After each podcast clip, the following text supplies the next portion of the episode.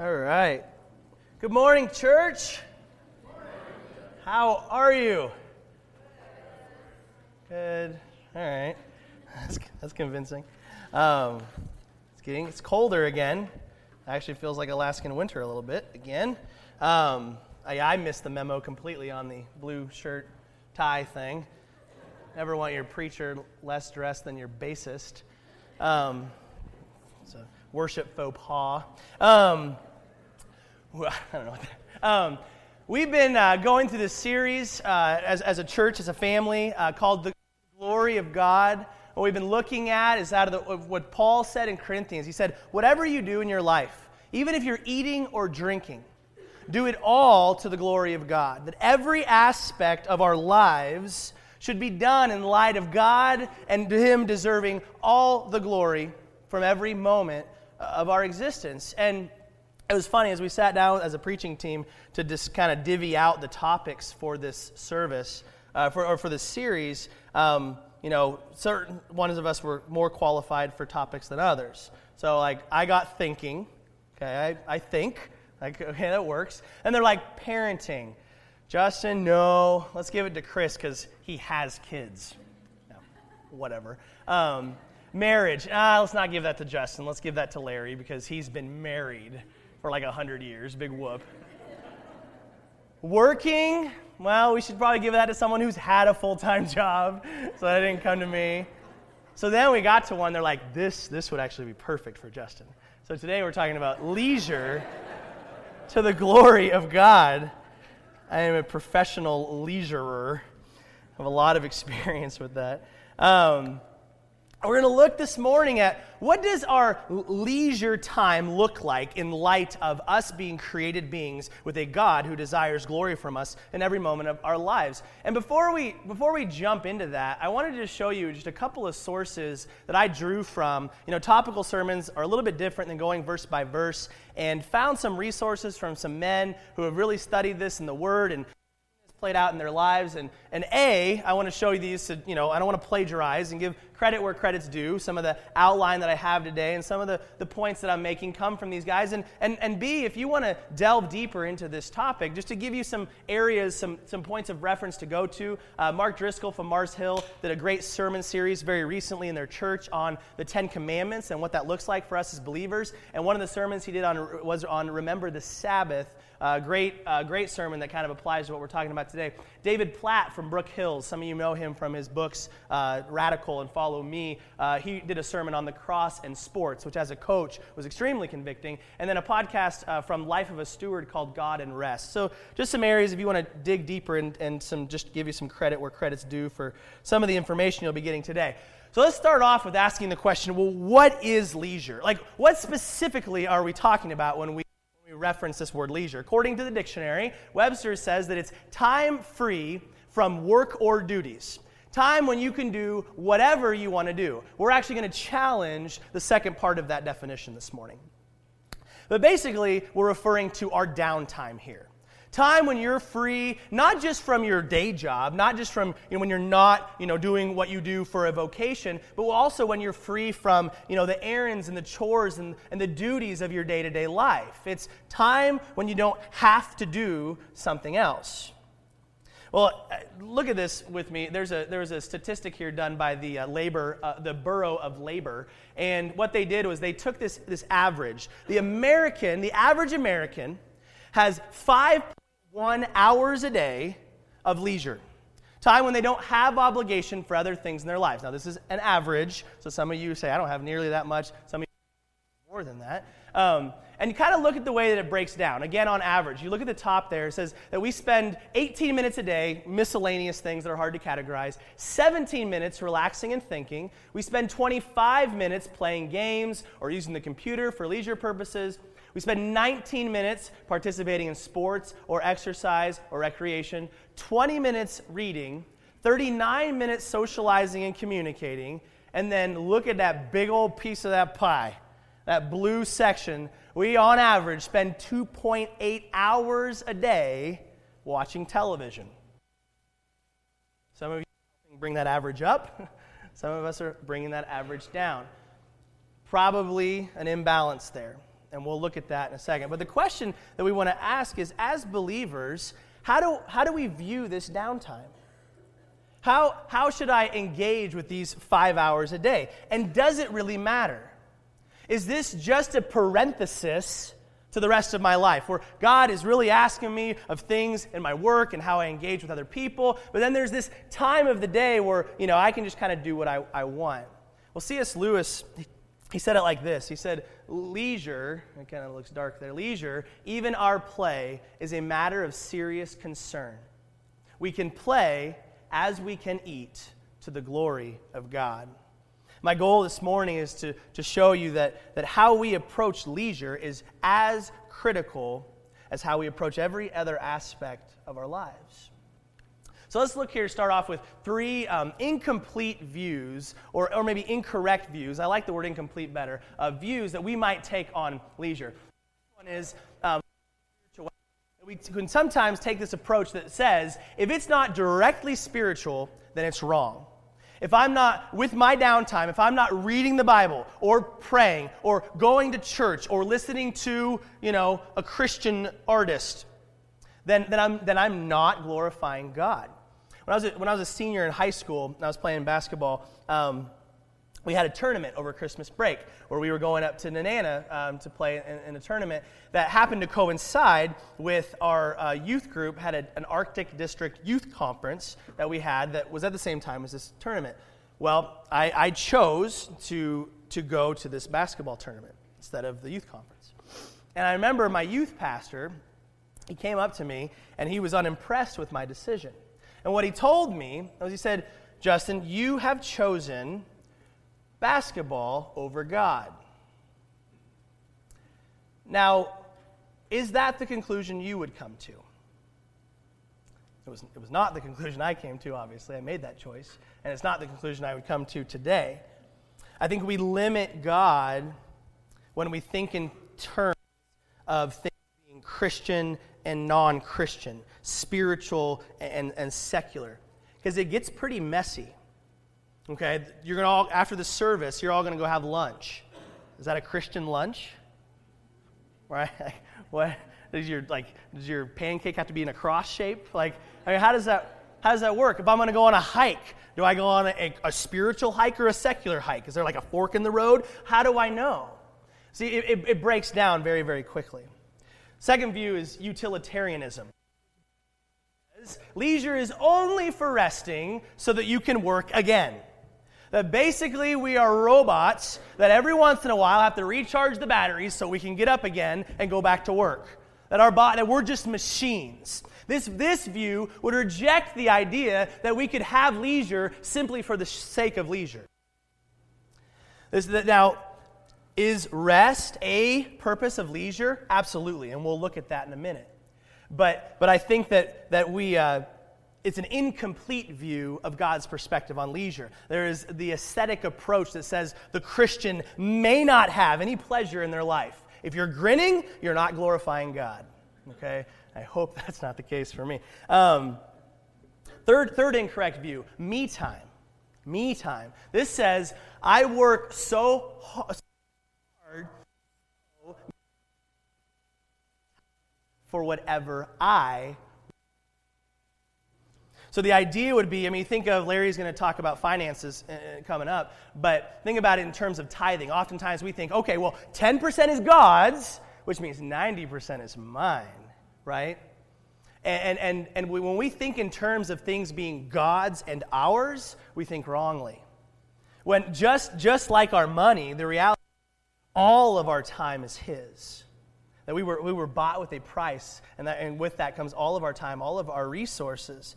And one day, we're going to stand before Him and we're going to give an account an account of how we spent every single moment of our lives, including when we're watching television and playing Flappy Bird and, and, and, and, and watching sports on television. All of that, we're going to give an account to Him. And I think that we fall in, in two extremes as, as people. Um, obviously, these are generalizations, that's why they're called extremes. Some of us fall into the camp, the, the workaholics crowd, okay? that we just go, go, go until we burn out. And that we never quit. And even when we're not working, we're working. And we find ourselves burnt out. Some of us fall on the other extreme and never have problem with that. we're not anywhere near burnout. Okay, that flame's going strong.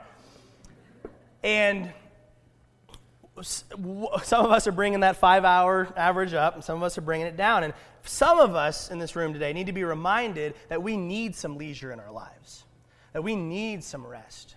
Some of us need to get our fannies off the couch and do something. So let's look then at these are those are incomplete views of, of, of, of leisure, but what are purposes of leisure? Does he have thoughts? Does he have desires for us in regard to this downtime? I believe that he does. Number one, he gives us leisure to mirror his rhythms. To mirror his rhythms. Let me explain what I mean. When God created six days creating the world, right? Seventh day, according to Genesis, says, And God blessed the seventh day and made it holy, because on it he all the work of creation. So, God rested on the seventh day of creation. He spent six days creating, the seventh rested. Now, when it says that God rested, it does not mean that he was tired. It's not that God was running around, I got to make the mountains, I got to make the platypus, and I got to make the donkey, and then, and the seventh day, he's got to catch his breath and time out. Oh, I'm, I'm pooped, right? That is not the idea of what God was here when he was resting. This word, and it's really cool, the word to rest in the Hebrew, it meant to cease and to celebrate. And so, what God did six days making this incredible world. And on the seventh day, he set aside this entire day to stand back and go, Yeah, I did a really good job. And to pat himself on the back and say, and to celebrate and to enjoy his handiwork, what he had made. God set aside an entire day to enjoy what he had done those other six days. Well, when God did that, he was something for us. That He created us to be creatures that would work for six days, and then one day we would set aside for to step back and to enjoy what we have done and what He has made. And it's interesting, in the Old Testament, He instituted the Sabbath, right? Where He set aside, He told the people of Israel, one you're, you're going to set aside where you, I don't want you to work. I want you to set that one aside for me so that you can rest and, and enjoy what I've done and what you've done. And, and then, well, today, we see uh, the Lord's Day being celebrated on Sunday. Uh, what we're doing right here this morning. Now you say, well, is it supposed to be Saturday or, or Sunday? That's outside the scope of, of where we're going to go this morning. That'd be a pretty large caveat. But the interesting thing, this is kind of just an aside, we actually, in the 20th century in America, as Jewish immigrants would come and, and Christians from other nations would come over, um, the labor union and forces were deciding uh, there's, the, the Jews want Saturday off, the Christians want Sunday off. What do we do? Which one do we take off? Well, for us, the lucky thing was they decided we're going to take them both off. And that's actually how we have our two day weekend. It's because we couldn't decide which religion to give their day off on. So, you know, praise the Lord. Um, and this is actually a in, in the Christian world. Typically, or I mean, in, in the history of the world, this two day weekend, that's not been the norm. Uh, usually it's been one day at best, so praise God. Um, 1 Timothy, Paul said this. He said, God richly provides us with everything for what? For our enjoyment. God richly provides, abundantly, beyond anything that we would deserve. He provides us these things for our enjoyment. And I believe that God wants us to enjoy things for the sake of enjoying. And I believe us in Alaska have a front row seat to that. That when we step outside as we're driving down the road and the aurora borealis is out and we over our car and we step out and go, whoa. And we, we are blown away by the beauty of creation and simply just enjoy beholding these lights and the mountains and the creation all around us we are glorifying God. When we enjoy, God gave us music so that we would enjoy music, that it's a beautiful thing to appreciate and to have our emotions stirred, hand in creating it. He gave us the arts so that we could engage with it and enjoy art. That's why He gave us food. Food is awesome. I don't even know exactly what that is, but I want one of those after church. some kind of crepe thing. Food tastes so good. And He gives us sports, He gives us, you know, recreation, exercise. He gives us all of these things. God made a really, really fun world for us to engage with. And I think, I mean, that crepe thing and having it have no flavor. Like, it has no, would that be enjoyable? Like, what if God had decided, I'm just going to give you lumps of substance to consume? Walking around like, like eating the food so that we can exist, and it just be, kind of became this functional thing instead of giving us taste buds where we could enjoy eating. Imagine instead of the beautiful trees outside, he just made these big boxes that just emitted oxygen so that we could breathe. Or, instead of being a, a, this amazing handiwork that is called the human being, we all looked the same and there was no different between us on the inside or out. But God gave us diversity, He gave us beauty, He gave us humor. Like this world is hilarious, all right?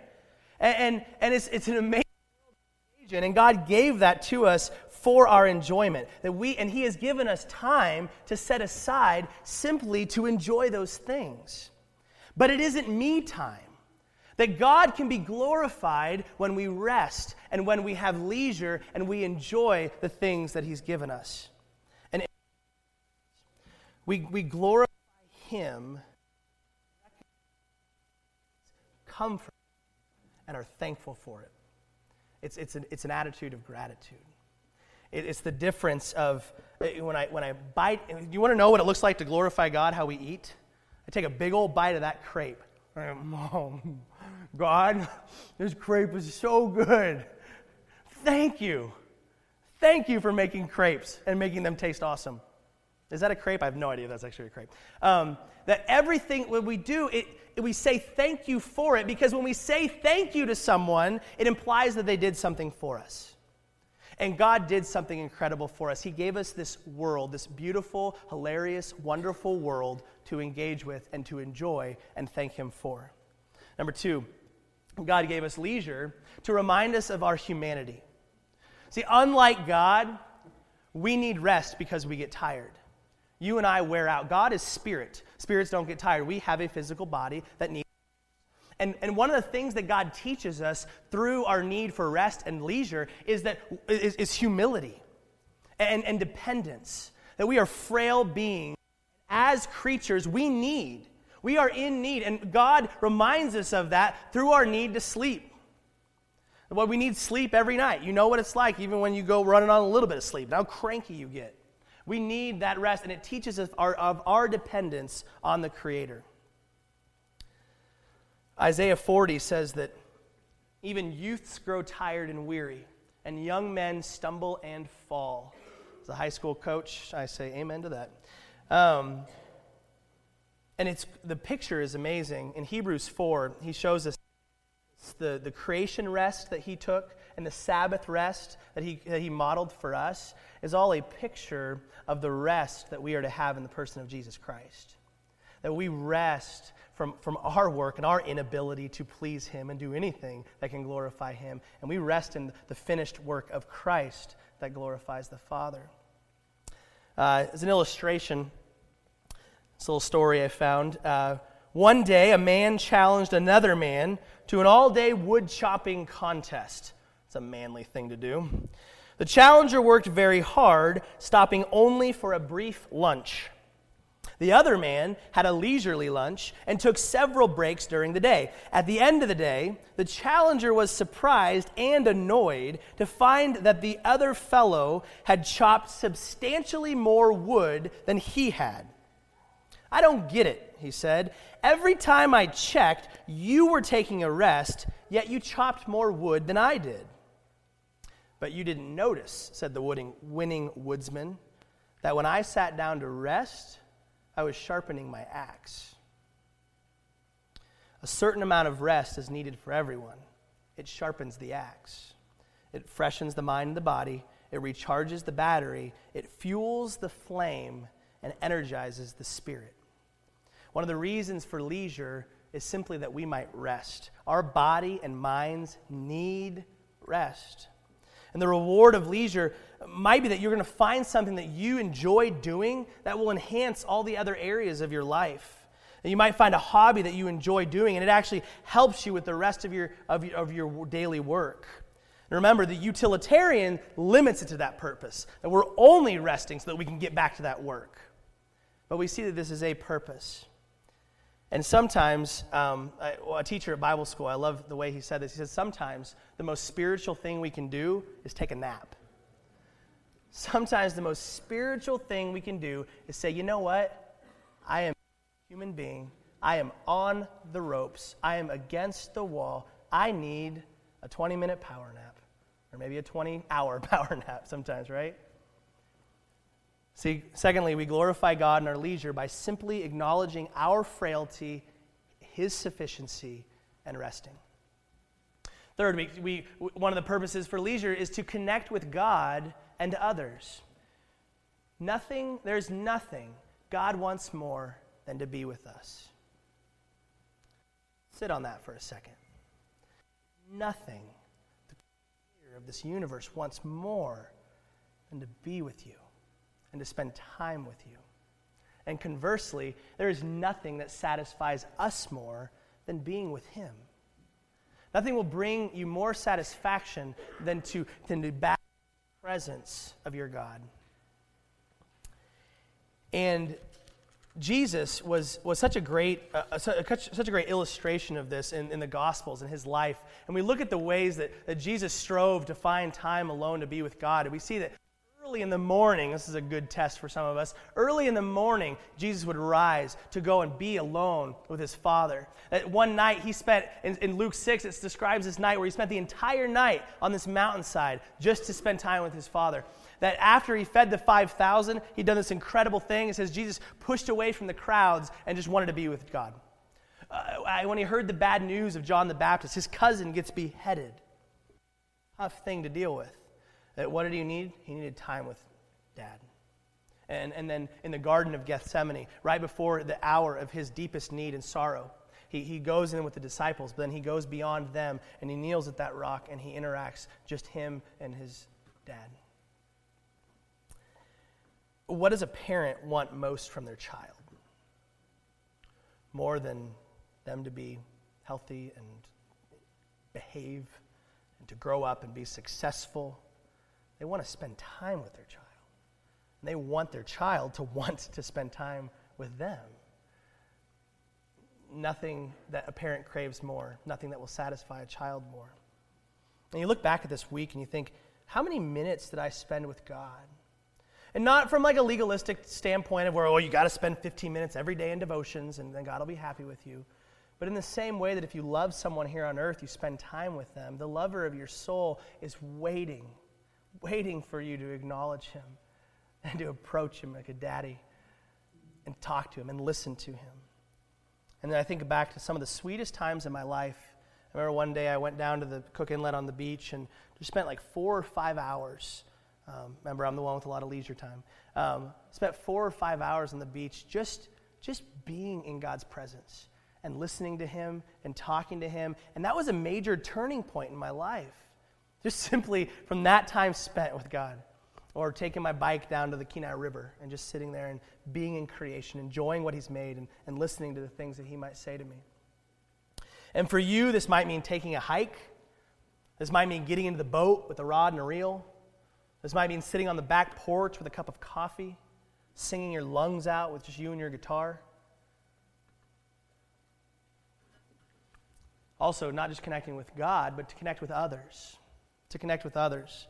Um, Jesus, he, when he came to this earth, he spent so much time with other people that they actually called him, they called him a glutton and a drunkard. Jesus was always at, at parties and he was always at dinners, hanging out with people. Jesus was, well, I imagine Jesus was a blast to hang out with when he was here on earth. He came down to this world to be with people. And, and you know, you look back at that, at that pie chart we looked at earlier, it said that we, we, on average, spend 39 minutes a day, four and a half hours a week socializing and communicating. Now, socialize in other areas when we work and things, but intentional time that we set aside strictly to interact with other people, four and a half hours a week. You compare that to watching television 2.8 hours a day, 20 hours a week. A lot of us have a part time job watching television. Five times more time spent on watching TV shows than socializing with people around you.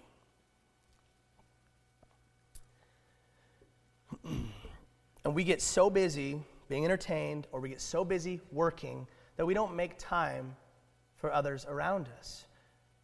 When the reality is, the souls in this room, in this world, are the only thing that are going to last, the only thing that is eternal.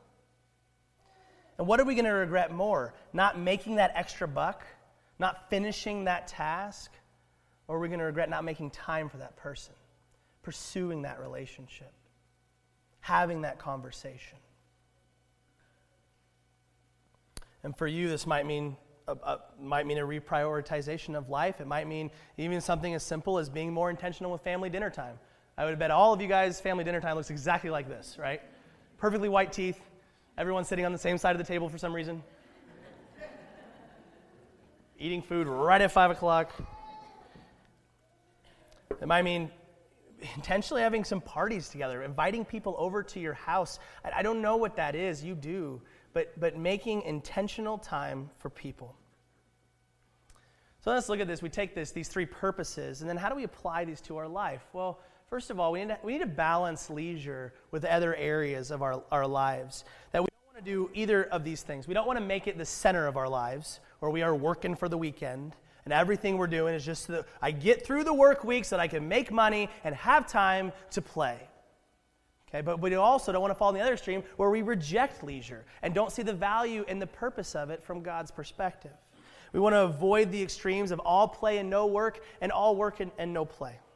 Some of us need to be reminded of the one, some of us need to be reminded of the other. Secondly, we need to think about engage in leisure. That we need to excellent forms of leisure. I mean, is, is time inherently evil? No. But it's path of least resistance for many of us to just turn our brains off and veg in front of the TV. It's a very passive form of entertainment. When instead we can think about the incredible gifts that God has given us and how we can enjoy those things. Uh, think about physical exercise, think about art and music and friendship and being in nature and spending time thinking about God, worshiping God, spending time with God, spending time with other people. There are so many profitable ways that we can use our leisure. We need to seek it how to be excellent even in our downtime. And thirdly, we need to reject unrighteous forms of leisure. There are some areas of leisure in our life that are not wholesome, are not profitable for us to engage with. There are certain movies that you know that you should not watch, music that you should listen to, certain buffet tables that you should not attend,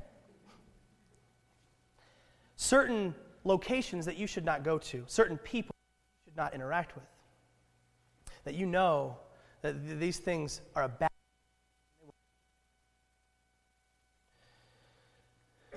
And some of these things may be profitable for some, but not for others. We're not going to make blanket statements and say, this thing's bad, that thing's bad, this thing's good, that thing's good. And oftentimes, what needs to change is not what we are doing, but how we are doing it. What is my attitude and my approach to this thing? And am I looking to glorify and magnify myself in it or to glorify and magnify Him in it? And what I desire most is going to creep and seep out into everything that I do. When I was going through this sermon, you know, the, the thing that I use, you know, a large portion of my downtime with is to coach basketball. And I see how easily I can use that for selfish means or for selfless means. That I can use it to, to, for my own glory, to build up, to win, and to be successful, and to have other people admire what I do but I can also use it for His fame and His worth to be spread. I can use it to disciple. I can use it to, to, to interact with unbelievers, other coaches and referees, and people that I come into contact with to see the ways that, it, that I can grow in godliness and that I can have character development through these things in basketball. There are a million ways to use it for His glory and a million ways to use it for mine. And I believe that we can find how to blend things that we enjoy doing with value and the ways that will glorify Him. So the question should be, it should not be, how much leisure can I get away with? It should not be how many hours can I spend playing sports until it's a sin? How close can I get to life? How many, how, many, how, how many bad scenes have to be in this movie until I should shut it off? How much time should I spend away from my family doing this stuff that I want to do out on the boat until I'm reflecting? And toward that line. The question should not be how much can I get away with, but the question should be how can I use every moment of my life to enjoy God and glorify Him? And if we ask that question, that will completely change our point of view on the thing that we're engaging with. And so to look here, God, God gives us good gifts. God gives us good gifts. He loves us and He wants us to have good things. That's why Paul said He's given us richly, He's provided everything for our enjoyment. That, that, that these things are not inherent, sports is not inherently evil. Entertainment, music, and movies are not inherently evil. Vacation is not inherently evil. Flappy Bird might be inherently evil. Dumb game. But these things are from God. He's, been, he's, he's given these things because He loves you and He wants to give you good gifts for you to enjoy. But here's the thing those things are not bad, but our hearts are the things that are sinful. And what happens is sin is taking that good and turning it into a God. See, that, that's what we do. We take these good gifts, and Romans says that we worship the creation instead of the creator. So basketball is a great gift, but it makes a lazy God. And when I look for the things that only God can give to me from that, I will be disappointed, and I will not be satisfied. Those needs will not be met, and I will only be led to disappointment.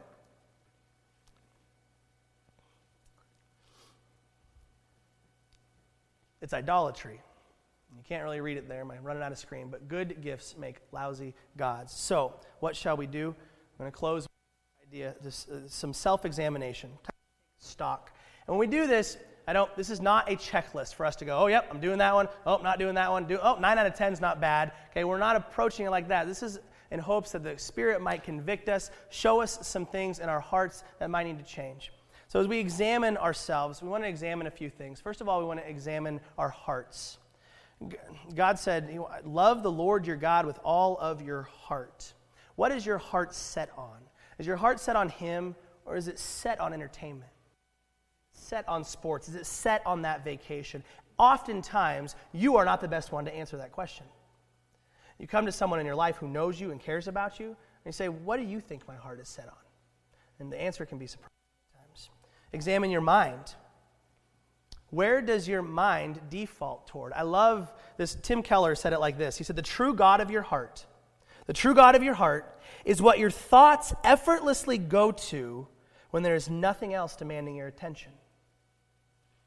So, when, when nothing else is, is demanding your attention, where, where do your thoughts by default go to? It can often be an indication of what is the God of your heart. Examine your conversations. What what is on your mind comes out of your mouth. So ask yourself this question What are my most passionate conversations about? The things when I talk about other people that get me the most excited, that I care the most deeply about, can often be an indicator. Examine your emotions. Finish this statement My happiness depends on, or my sadness depends on whether or not Duke beat North Carolina, right? You know, this weekend we had a tough loss on Friday night, and it was just amazing the way that that affected how grumpy I got. Larry knows, I snapped at him. How easy it is for those things to affect your emotions. Now, should we be emotional about other things? Absolutely. But what does my happiness and sadness depend on? Examine your use of money your use of money. Where your treasure is, Jesus said, there your heart will be also. Your money follows your heart. How much money do I spend on blank? Is there a dollar amount that makes it sinful? No. No. But it can also often be of where our hearts are, of what's most important to us. And it might be something the Holy Spirit is pricking at you about. Examine your time. How much time a week do you spend watching television or hunting or quilting. Um, yeah. Versus, how much time do we spend sharing the gospel with other people, making time for others, for the ones that we love, spending time with the Lord? Again, it's not spiritual versus not spiritual. But oftentimes, the inordinate amount of time we spend on something could indicate that it is the God of our hearts. Finally, examine your perspective. In the light of eternity, does it matter who won that game? Does it matter if you got the full vacation that you thought you were owed? Does it matter if you watched that entire series on Netflix? Or does it matter if the gospel got to the ends of the earth? The name of Jesus was proclaimed in and through your life. So, you know, as you're looking through this list, uh, if you're like me, and there's a lot of things that, that come to the surface, a lot of things to convict you of. And, you know, it's not, this is not guilt driven. So, what, what do we do with this? What do we do with this inventory? Well, three things. Number one, we repent of this idolatry. This is very similar to what Jacob talked about in the, in the kickoff sermon of the series that repent means to change your mind. So I change the way I'm thinking about this thing. I say, I'm, I was wrong. I put this thing on throne. And I change the way I think about that thing. And we, we, we are honest, we confess the idolatry that we've committed. But number two, and this is the, the most important step, that we rest in Christ. That we cannot just try harder to not become idolaters, but to believe and to recognize that Jesus Christ came to this earth to die for your and my idolatry. And then he took that idolater and nailed me to the cross. And then he rose again and gave me a new life, and it's his life, it's his righteousness, and Jesus' life fully pleases God and has one aim, and that is to glorify God in everything that he does. And that's what we've been given as believers. And then finally, in that rest in Christ, we can rejoice in God. That Jesus brings us where we can say, Thank you to the good giver of those good gifts and worship him in the enjoyment of all things that we can approach that leisure time to connect with Him and to connect with other people. That we can rest and recharge the batteries so that we continue to engage in the hard work that He's called us to. But above all, to acknowledge that God loves us and He's given us good things so that we can enjoy them to the glory of the good giver. Let's pray. Father, you, you love us so much. I thank you for this world that you gave us. You did not give us a boring world. You gave us so many things that we can enjoy and, and, and we can laugh and we can dance and we can sing and we can play and we can run. And we can do all of these things to your glory when we acknowledge that you gave them to us. Father, thank you for leisure. Thank you for humor. Thank you for fun and for exercise and for all of these things that you've given us. Father, may we keep them in the proper perspective. We don't go out into this world just doing our own thing. We are not alone. That you walk with us every step of the way. And that, that you put us on this earth to have relationship with you. But Father, we rejected you. We went our own way because we would rather sit on the throne than acknowledge that you're on it. Father, we repent of that. We repent of the way that we've made ourselves and other things God instead of you being God. Pray that we as a body would change our mind of those things and that we would rest in the person of your Son and realize that, that He has paid it all that He has crucified us to that sin and raised us to a new life. And it's in that new life that you can be glorified and that we can enjoy you forever. Father, may we rejoice in the things you've given us, namely the person of your Son, Jesus. And it's in His name that we pray. Amen.